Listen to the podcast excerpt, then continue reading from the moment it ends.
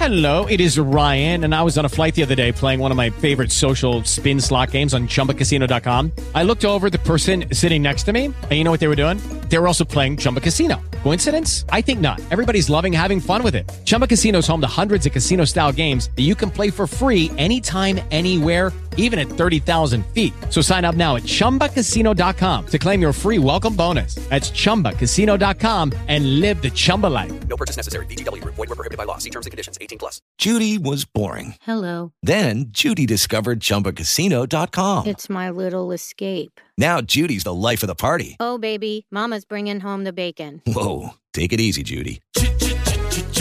The Chumba life is for everybody. So go to ChumbaCasino.com and play over 100 casino-style games. Join today and play for free for your chance to redeem some serious prizes.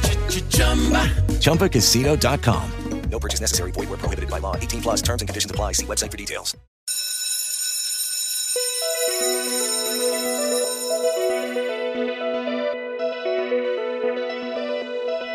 Ciao a tutti da Michele Trabucco.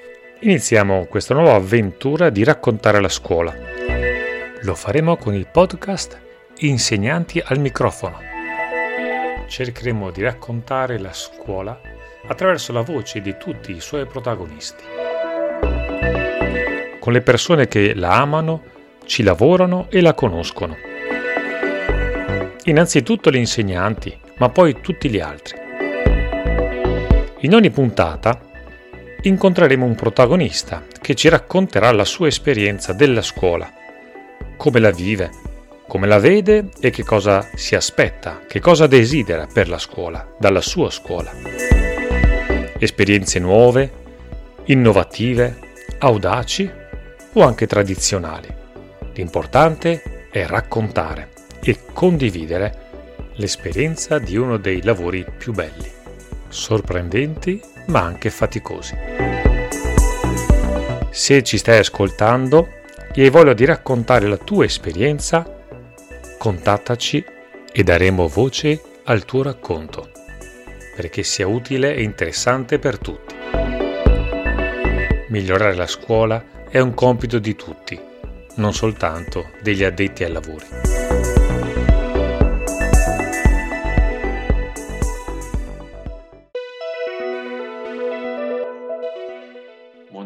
Tutti e ben ritrovati al nostro appuntamento di insegnanti al microfono. Oggi do il benvenuto alla maestra Silvia Granucci, insegnante di scuola primaria a Lucca e lascio a lei la parola per presentarsi e presentare la sua scuola. Buongiorno, io sono Silvia, sono un'insegnante di scuola primaria in una scuola senza zaino eh, di Lucca. Mm, è una scuola a tempo pieno. Eh, insegno mm, la disciplina nell'area linguistica e eh, con una capatina anche in scienze, tecnologie e musica, perché alla primaria insegniamo tutto. La nostra scuola non è proprio nel centro di Lucca, è un po' distaccata, è una scuola che fino all'anno scorso aveva come dirigente eh, Marco Orsi, che è anche l'ideatore eh, del movimento Senza Zaino. E, mm, e quindi poi è andato in pensione, quindi adesso ci ha lasciato sforniti, ma sta eh, continuando il suo percorso eh, di ricerca focalizzato sulla, eh, sul management scolastico e sulla leadership educativa leggera ed io ho la fortuna di seguirlo e, e quindi collaborare con lui. Mm, ho detto appunto che la mia scuola è una scuola a tempo pieno, eh, fa parte di un istituto comprensivo che ha eh, nove scuole in totale, tre scuole dell'infanzia, eh, sei eh, scuole primarie e una scuola secondaria di primo grado quindi molto ampio, molto eh, numeroso insomma sia come studenti che come insegnanti. Che come insegnanti. Quindi hai avuto la fortuna un po' ecco, di lavorare con, eh, il fondatore di queste scuole senza zaino. Ecco, in modo, eh, due parole un po' su questa caratteristica questo tipo di scuola che ormai è diffusa un po' in tutta Italia, ma che insomma ha, ha dato una grossa un pulso anche stimolo anche di novità. Ecco, in cosa consiste e come poi si, così si svolge quotidianamente. Diciamo. Allora, in pochissime parole si parte dalla... Mm, da, eh, l'idea è partita diciamo da un ripensamento degli spazi, eh, quindi partendo dall'organizzazione fisica del, dell'aula eh, si è arrivati poi a ripensare tutta la quotidianità all'interno della scuola, fondata su alcuni valori come l'accoglienza, ehm, il rispetto e la responsabilità dei ragazzi. Quindi lo spazio, diciamo che come movimento prende eh, esempio da, insomma, da più grossi autori pedagogici, da Maria Montessori a Dewey per la didattica attiva. E, ehm, e, quindi parte dal presupposto che in classe, attraverso appunto una struttura dell'ambiente che favorisca eh, l'attività dei ragazzi, ma anche la loro responsabilità, si possa poter offrire un, modello diverso di, di, crescita e di apprendimento.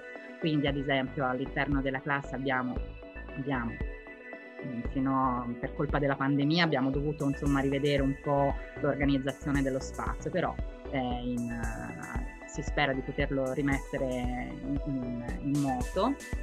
Abbiamo l'Agorà, che è uno spazio dove ci incontriamo con i ragazzi per eh, appunto confrontarsi, per um, um, spiegare loro come avverrà la giornata, cosa faremo durante eh, la mattinata o, o, o il pomeriggio insieme e per un confronto anche metacognitivo anche alla fine della, della lezione. E poi eh, ci sono i vari laboratori, nel senso vari spazi che hanno una propria indicazione, quindi c'è lo spazio linguistico, c'è lo spazio matematico, dove è possibile trovare strumenti strumenti principalmente tattili costruiti non solo dagli insegnanti ma anche da, dalle famiglie quando era possibile, perché un'altra forza di questo movimento è questo rapporto stretto con le famiglie, perché abbiamo visto che eh, scuola ehm, si può fare se c'è un percorso parallelo tra la scuola e la famiglia e condiviso e dove appunto i ragazzi possono anche lavorare in autonomia agli strumenti. Quindi questi strumenti eh, sotto forma magari anche di gioco, però sono propedeutici all'apprendimento e anche all'autovalutazione. Quindi è possibile, okay. per, per, quello che è possibile per loro eh, lavorare in autonomia.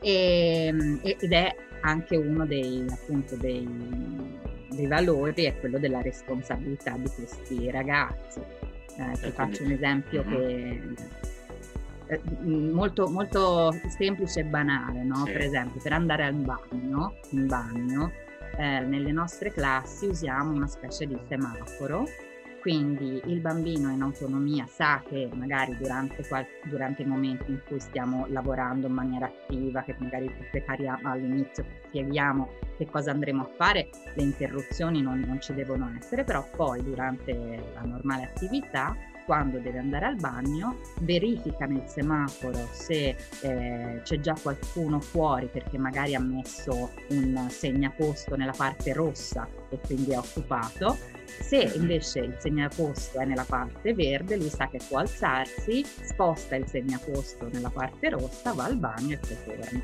Questo senza ah. interruzioni e anche nel rispetto eh, degli altri. Ecco. Certo, quindi un modo per appunto responsabilizzarli. In questo caso è tutta la scuola che è cosiddetta senza zaino, quindi non è la, la singola allora, classe. La, ci sono realtà in cui ci sono uh, anche solo una o due classi senza zaino. Nel mio caso la mia scuola è interamente senza zaino. Quindi abbiamo il fondatore era, de- era, dirigente, quindi ovviamente sì, diciamo ha coinvolto tutte le classi. Ha coinvolto, ha coinvolto. Certo, quindi questo E il motivo per cui si chiama Senza Zaino? È perché... Perché lui è partito dall'idea che lo zaino appesantisce, no? E quindi eh, ti dà anche l'idea di qualcosa che ti devi portare dietro affinché il posto dove vai, la scuola, sia un posto accogliente che ti possa eh, cioè quindi ti manca qualcosa per andare a scuola. In realtà eh, trovi tutto là, quindi gli strumenti. Noi abbiamo al posto dello zaino abbiamo una borsa, una borsina eh, per tutti i ragazzi, uguale per tutti i ragazzi, eh, dove ognuno può ehm, mettere il... In realtà eh, noi essendo anche a tempo pieno eh, abbiamo strutturato ehm, per esempio compiti a casa, noi non, non viviamo durante la settimana, eh, giustamente cerchiamo di lavorare il più possibile eh, all'interno delle nostre otto ore.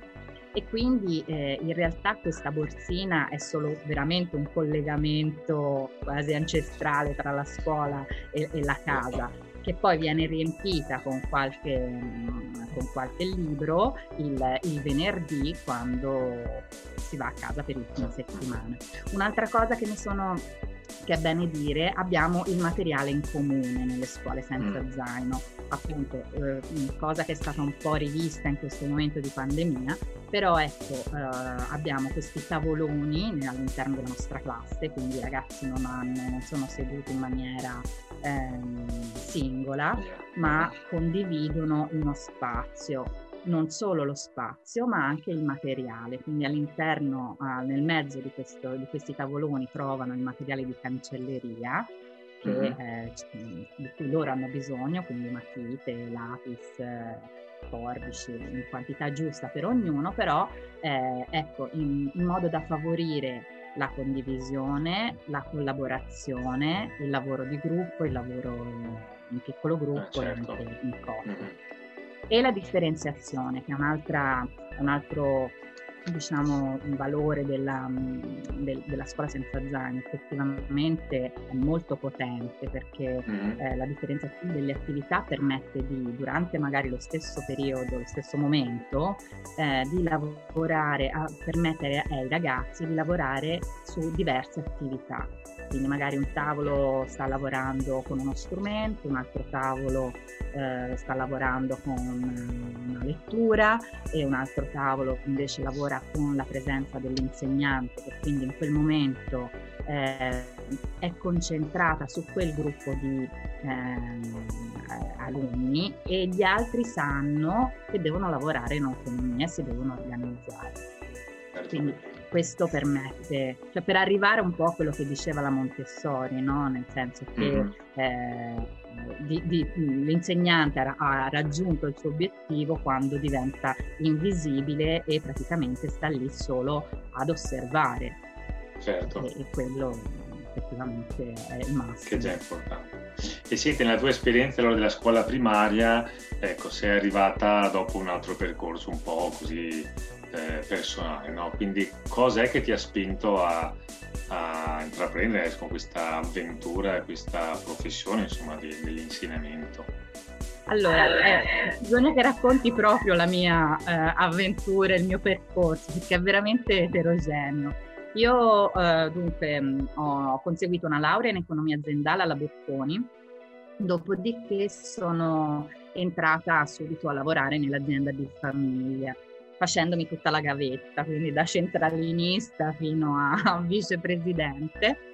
Dopodiché, eh, diciamo anche aiutata forse dalla, dalla, prima gravidanza, ho deciso di cambiare vita, perché poi insomma c'erano tante implicazioni anche psicologiche nel lavorare con i familiari, insomma era, era abbastanza impegnativo. E quindi niente, ho rispolverato il mio diploma magistrale e sono entrata come eh, coordinatrice pedagogica in una scuola dell'infanzia eh, e, e, dei nidi privati. Un nido privato è una scuola dell'infanzia privata. Ho, mi sono rimessa a studiare, ho conseguito un master in coordinamento pedagogico e da lì poi ho fatto cinque anni di lavoro in una cooperativa che gestisce tutti i nidi di Lucca. Dopodiché, mh, mm, sentita attratta da, dalla scuola, ho fatto il concorso e sono entrata. Okay. E non è tantissimo, quindi ho un'esperienza eh, nella scuola molto giovane, però ehm, penso che questo mio percorso eterogeneo mi faccia mh, mm, arrivare con un bagaglio diverso ehm, nelle, nelle classi. Allora, il mio obiettivo è quello, di, mm, è quello di far appassionare, appassionare i ragazzi, perché ho visto che i bambini, ho visto che con la passione eh, è tutto più semplice. Io ho una passione che è l'inglese e quindi su questo vorrei poi poter lavorare anche insomma in futuro.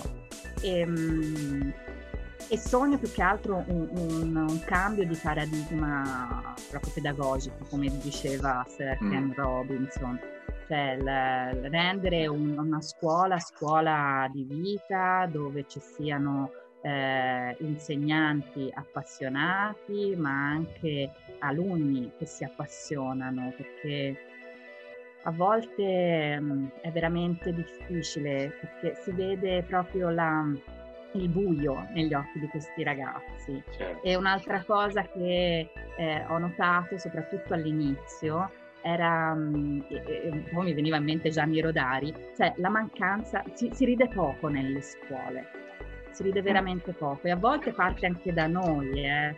si certo, parla una che quest'anno eh, quest'anno ce l'ha ha faticato tantissimo, un po' per, questo, per queste restrizioni, un po' perché veramente certo. non potevamo fare niente, abituati noi a, a condividere il materiale, a, poter, a, a, lavorare tanto in gruppo, a uscire, a fare una didattica all'aperto.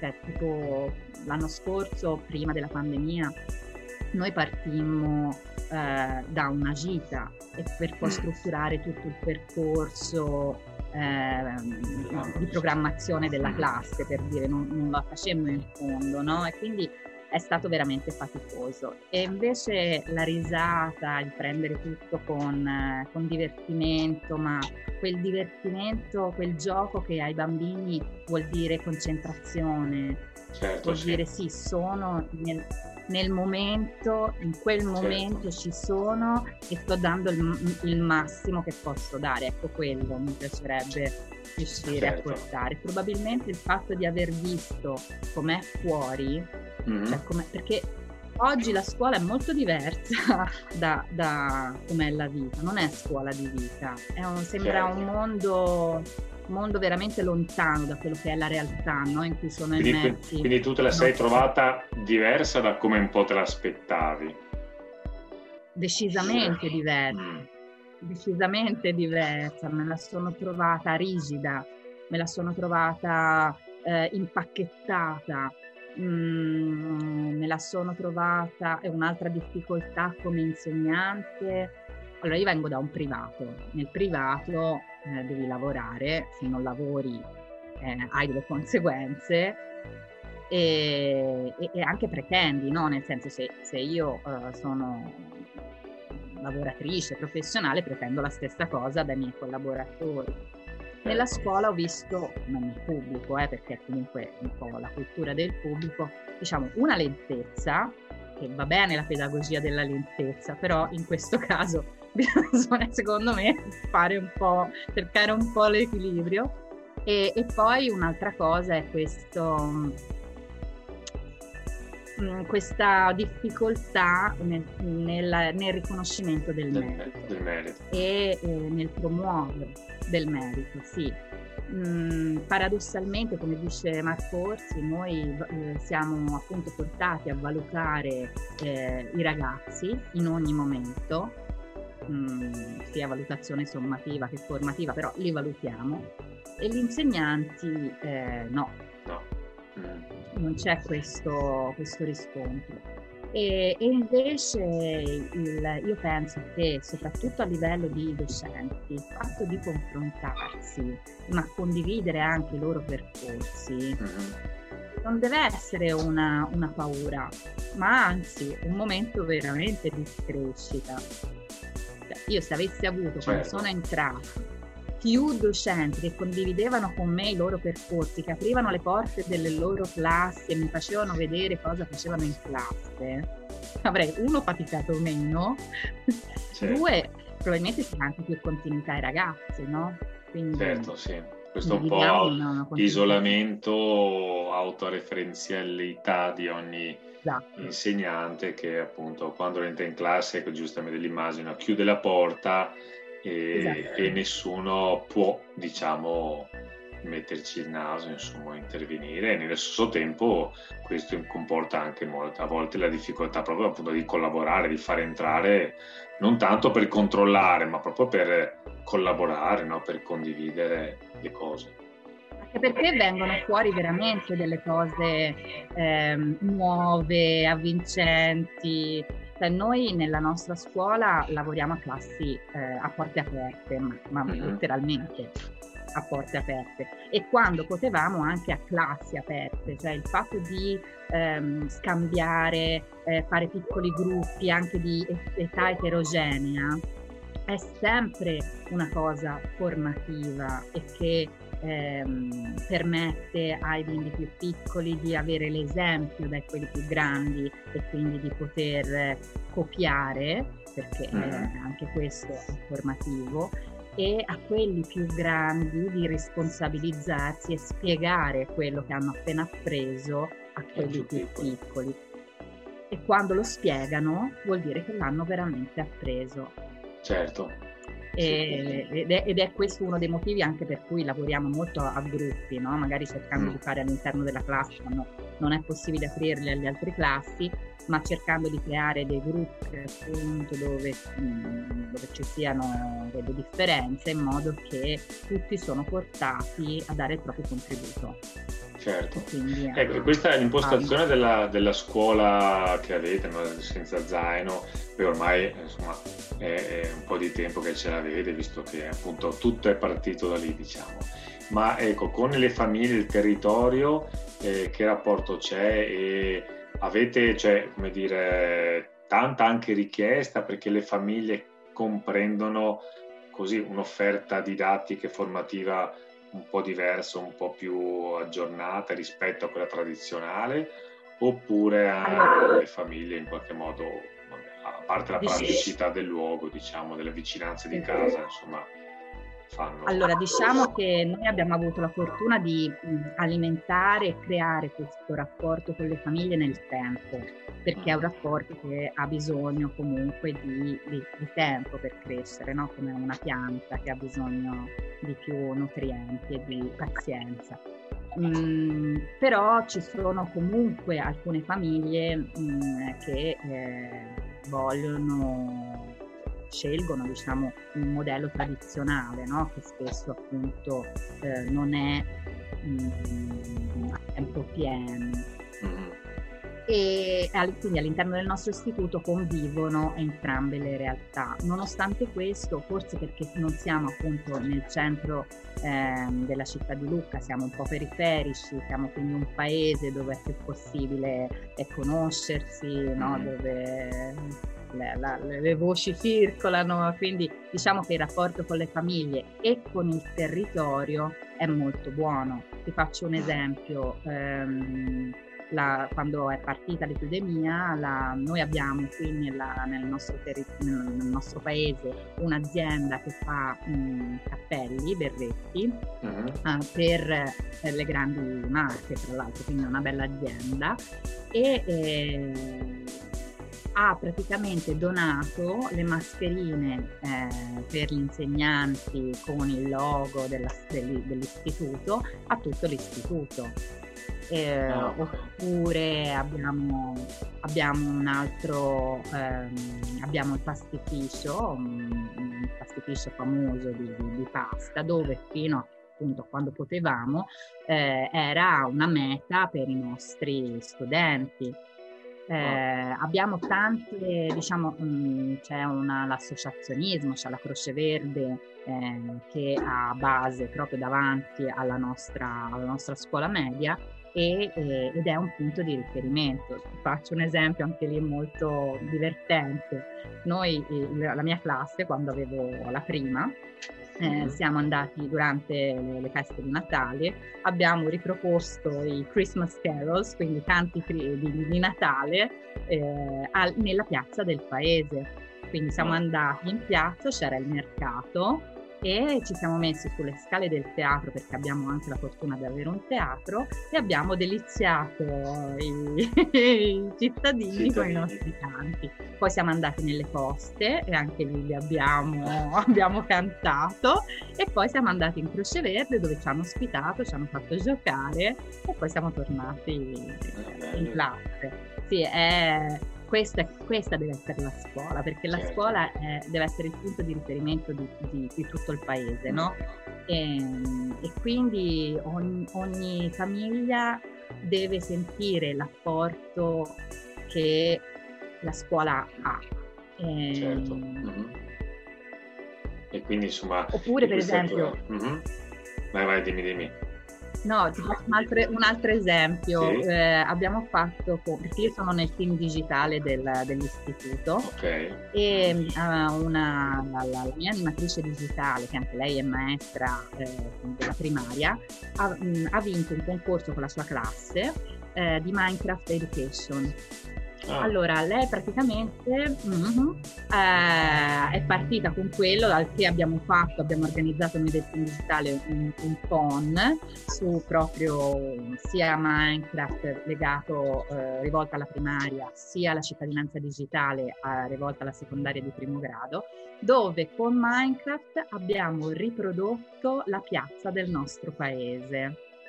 Ah. E con la cittadinanza digitale, ero io l'esperta di questo PON, eh, abbiamo ricreato la leggenda, mh, mm, le leggende, le storie di questo paese in un blog. Ah. Quindi no, i ragazzi di questo PON hanno, hanno riscritto queste storie e eh, addirittura abbiamo invitato il cantastorie di questo paese che è una, un duo eh, che ha fatto praticamente una specie di spettacolo ed è stato veramente un, un incontro tra la scuola e il paese di Pontamoriano. Ah, proprio insomma, una bella, anche così, una bella approccio sì, innovativo, insomma, ecco, diverso. E i, e i bambini hanno hanno accolto, hanno vissuto bene questa esperienza, immagino. Esatto, perché allora innanzitutto era un compito autentico, no? si parla tanto di questi compiti autentici proprio perché bisogna calarli nella realtà. Loro hanno fatto un compito autentico con delle competenze eh, molto alte e, e eh, praticamente eh, rivolte a tutte le competenze chiave di cittadinanza senza fra un po' rendersene conto, perché per, uno per lo strumento, non hai un'idea Minecraft eh, edu- certo. Education quanto può essere allettante, oppure per i ragazzi un po' più grandi la costruzione di un blog dove non solo mm, scrivi ma mm-hmm. anche partecipi attivamente, no? Quindi eh, loro hanno lavorato senza accorgersene certo. e però hanno sviluppato le competenze. Questo che la scuola deve fare, non, non tanto eh, appunto la, la, nozione fino a se stessa che poi non ti ricordi, è un po' esatto. anche noiosa, ma quando poi arrivi nel mondo, del, nel mondo, quando esci dalle porte della scuola e dici ora almeno sei un po' preparato certo, e hai un po' un'idea. Puoi anche osare e dire ok, posso farlo o perlomeno ci provo. Ci provo o anche ora, quelle no? eh, magari competenze o quelle conoscenze che vi permettono di affrontare una cosa non prevista o comunque non come era ipotizzato. Insomma. E senti, avviandoci un po' alla conclusione, è vero che ne avevi già un po' accennato, mi viene da chiederti un po' ecco, sulla scuola italiana, no? quindi una, un, uno sguardo un più ampio e che anche forse nasce da questo tuo nuovo no, ruolo un po' di management, eccetera. Ecco, secondo te qual è eh, la risorsa, insomma, quali sono le risorse della scuola italiana e quali sono invece i limiti che dovrebbero essere possibilmente cambiati in fretta, diciamo? Allora, le risorse sono gli insegnanti e, e anche i dirigenti, perché ce ne sono veramente di eh, illuminati, creativi, competenti. Mm, io quest'anno sono stata selezionata nella scuola del Noi della Fondazione Mondo Digitale e ho veramente ehm, potuto confrontarmi con insegnanti ehm, che sono avanti, cioè hanno delle idee, sono vogliosi di fare, di mettersi in discussione, proprio di far lavorare i ragazzi su quello che dicevamo prima. Quindi le risorse noi le abbiamo, abbiamo dei, dei luoghi, i luoghi che noi abbiamo eh, sono tutti potenzialmente eh, aperti a imparare di arte, cultura, dove ti muovi in Italia, arte, cultura, eleganza, bellezza, perché bisogna anche educare alla bellezza i ragazzi per poterla poi apprezzare, no? Quindi questo noi l'abbiamo così di natura, la storia che abbiamo, cioè in ogni, in ogni dove veramente si può trovare ehm, spunti di riflessione e personale che è preparato. I limiti sono un sistema che non funziona, è il sistema che ehm, diciamo suddivide per discipline, il sistema che eh, vede gli insegnanti principalmente come ammortizzatori sociali e non come una categoria di un certo rilievo e spessore, eh, un sistema dove c'è un'autonomia per finta, perché i dirigenti hanno un, un'autonomia camuffata, e questo non funziona. Si è visto che non funziona più, non funziona. Certo. Per non parlare del, degli edifici che magari eh, necessitano appunto di una ristrutturazione. Una sì, ma non solo ehm, strutturale perché magari devono essere ehm, sì, eh, oppure non, non, devono, insomma, non devono cadere al primo terremoto, certo, ma sì. proprio anche all'interno, Interno. cioè quei lunghi corridoi, quelle aule piccole, ci vogliono degli open space, ci vuole un posto, come dice Marco Orsi, dice non abbiamo, ed è vero, nelle altre scuole estere ci sono dei, dei luoghi, la cosiddetta sala degli insegnanti, è un luogo veramente che favorisce il confronto, dove ti fa piacere ritrovarti lì con i tuoi colleghi per poter no, anche scambiarsi idee. Qui no, in Italia no eh, cioè, no, a volte non ci sono neanche le, le sale certo. di nominazione piccole, mh, mm, delle sale certo. docenti. Quindi non solo le strutture, ma anche proprio il sistema. E poi ripeto, questa differenziazione, questo, eh, quest, mh, mm, questa chiusura nelle discipline.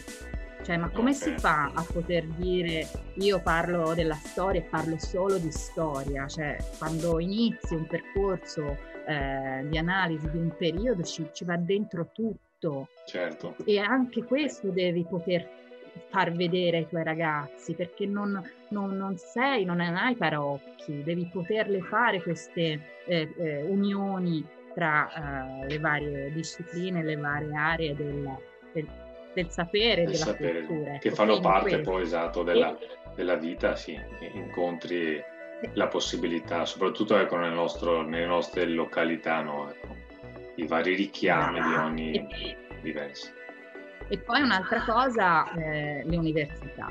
Le università che dovrebbero preparare a, appunto a, non solo all'insegnamento ma anche alla vita andrebbero un attimino mh, riviste e, e, io ti parlo mh, ho io ho avuto un'esperienza fortunatamente diversa perché la Bocconi è molto pragmatica, mm. no? essendo anche in un contesto che deve, cioè, de- deve fare così, esci di lì e sei già eh, diciamo nel mondo del lavoro, ma anche prima.